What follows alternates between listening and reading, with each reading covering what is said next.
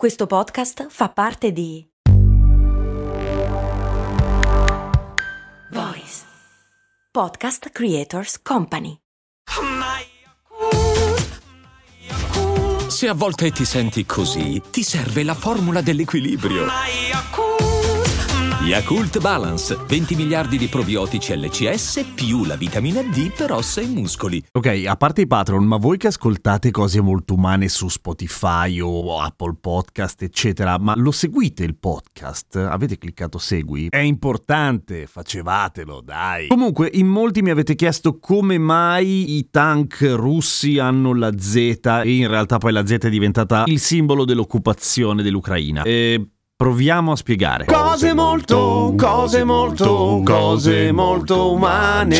Dico proviamo perché ovviamente ci sono una marea di teorie. Non è che il governo russo abbia proprio rilasciato un comunicato stampa sulla questione, nel senso che è tutta un'intuizione e il risultato di una serie di indagini dei giornalisti. Quelle che vanno per la maggiore dicono che a ogni lettera, perché non c'è solamente la Z, ci sono anche la Z iscritta in un quadrato, poi c'è la O, poi c'è la V. Ecco, dicono che è a seconda della divisione dell'esercito, ma non non è neanche esattamente così. Qualcuno dice che la Z sia per come si dice fino alla vittoria, nello specifico Zapobedu. La cosa strana è che la Z in cirillico non esiste e se la Z sta per alla vittoria, a questo punto la O starebbe per oh che bella vittoria, la Z iscritta nel quadrato starebbe per una vittoria più composta e la V invece per vittoria comprensibile invece da tutti gli altri perché è in inglese. Ma non credo sia così, anzi, la cosa più probabile che emerge da una serie di analisi dei video e dove dove si trovavano i vari mezzi militari russi in relazione a che lettera avevano sopra è che fondamentalmente la Z sia per i mezzi che hanno attaccato dalla Crimea, la O dal nord però anche fatte un po' a cazzo nel senso che non tutti i mezzi ce l'avevano, la V a nord di Kiev e a ovest del fiume Dnepr e la Z nel quadratino vicino a Kharkiv ma lì c'erano anche mezzi con la Z normale per cui la cosa più probabile è che tendenzialmente fosse così ma siccome le hanno fatte un po' al volo, ci sono anche un casino di esempi di Z fatte al contrario, cancellate e poi rifatte dritte, come quando alle elementari sbagliavi la Z e la S. Ecco che le abbiano fatte un po'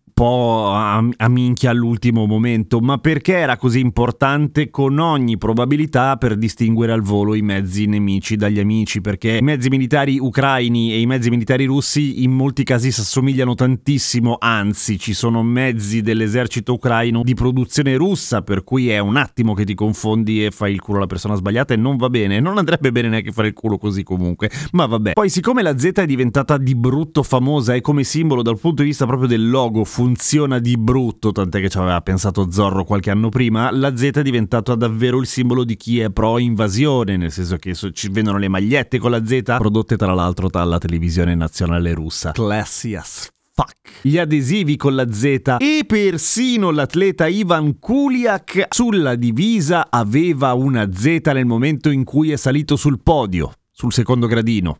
Sul primo invece c'era Kovtunilia, che è ucraino. Ma questa roba c'è anche da prima, al di là della seconda guerra mondiale dove tutti avevano dei simboli naturalmente, per non citare il più famoso che è la svastica, nel senso che anche lì come logo funzionava di brutto, durante l'invasione della Crimea, la prima nel 2014, in Russia si era diffuso di brutto il nastro di San Giorgio, cioè un nastro grigio e arancione che riprendeva anche un simbolo che avevano sui tank russi nella seconda guerra mondiale, per cui vedi tutto torna. Quindi che cosa cazzo è la Z sui tank una roba che è diventata un logo per dire appoggio l'invasione dell'Ucraina, originato probabilmente da dei simboli fatti alla belle meglio prima di attaccare per capire da dove si veniva, ma soprattutto per distinguersi dagli ucraini ed evitare di cannoneggiare per sbaglio un vicino di casa che è su un altro tank. Ehi, un momento, ma in realtà sono tutti vicini di casa. Seguimi su Instagram, sono Radio Kesten. A domani con cose molto umane.